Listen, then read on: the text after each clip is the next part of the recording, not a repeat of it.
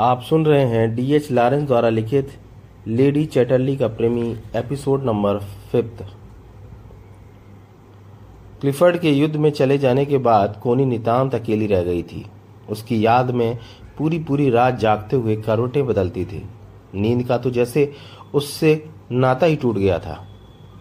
अगर अब उसका किसी चीज़ से नाता जुड़ा था तो वह थी क्लिफर्ड की प्यार भरी शरारतें, और उसकी यह शरारतें सारी रात उससे छेड़छाड़ करती रहती थी।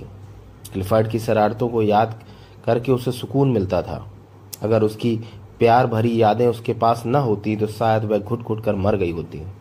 कोनी के पास अब सिर्फ दो ही काम थे, क्लिफर्ड के विषय में सोचना और हर आहट पर चौंक जाना। लेकिन कभी कभी उसकी सोचें काफ़ी खतरनाक हो जाया करती थीं। उसकी आंखों के सामने युद्ध के भयंकर दृश्य घूम जाते थे, जहां पग पर मौत का तांडव होता था। बड़े से बड़ा योद्धा मिट्टी के ढेर की तरह धराशायी हो जाता था। क्या उसका क्लिफर्ड भी? नहीं, ऐसा नहीं हो सकता। उसके होंठ घायल पक्षी की तरह फड़फड़ा कर रह जाते थे।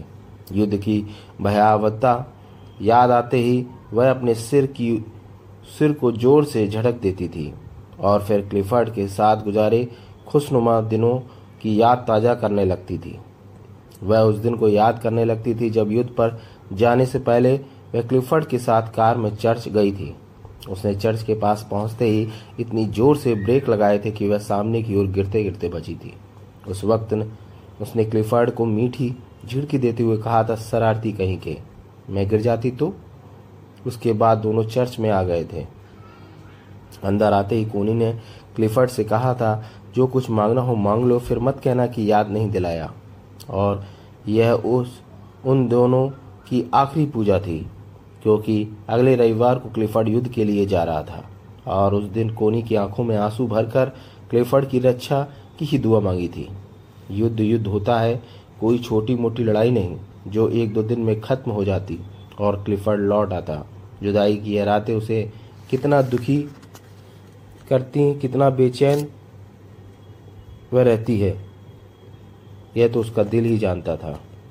जब वह ज़्यादा दुखी हो जाती तो चर्च में जाकर घंटों पति की रक्षा की कामना करती रहती थी। ईश्वर से कहती थी कि क्लिफर्ड को जल्दी से जल्दी सुरक्षित घर भेज दे। बार बार युद्ध बंद करवाने की कामना करती थी।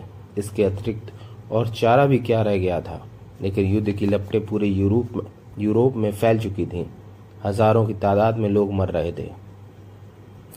दूसरी ओर कोनी की प्रार्थना शायद जीसस क्राइस्ट के कानों तक नहीं पहुंची थी, और क्लिफर्ड की जिंदगी में वह भयंकर रात आ गई जब वह दुश्मन की बमबारी का शिकार होकर बुरी तरह घायल हो गया।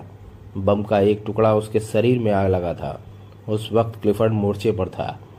युद्ध में पीठ नहीं सीना दिखाया जाता है, इस प्रकार के भाव रखते हुए क्लिफर्ड ने काफ़ी दिलेरी के साथ मोर्चा संभाला हुआ था। मगर अब हालात उसके काबू में नहीं रहे थे। बम के धमाके की चपेट में आते ही वह बेहोश हो गया था। उसके जिस्म से बुरी तरह खून बह रहा था। बमबारी खत्म होते ही उसे अस्पताल पहुंचाया गया। डॉक्टरों ने उसकी हालत देखी तो वह काफ़ी निराश हो गए थे।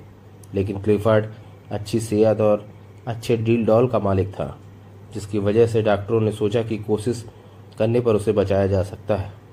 दूसरी ओर कोनी इस सब से बेखबर हर रोज़ चर्च में जाकर पति की सुरक्षा और लंबी उम्र की कामना करती रहती थी। रात भर उसके सपनों में खोई रहती थी। बड़ी ही बेसब्री से क्लिफर्ड का इंतज़ार करती रहती थी। लेकिन युद्ध बंद होने का ऐलान अभी तक नहीं हुआ था।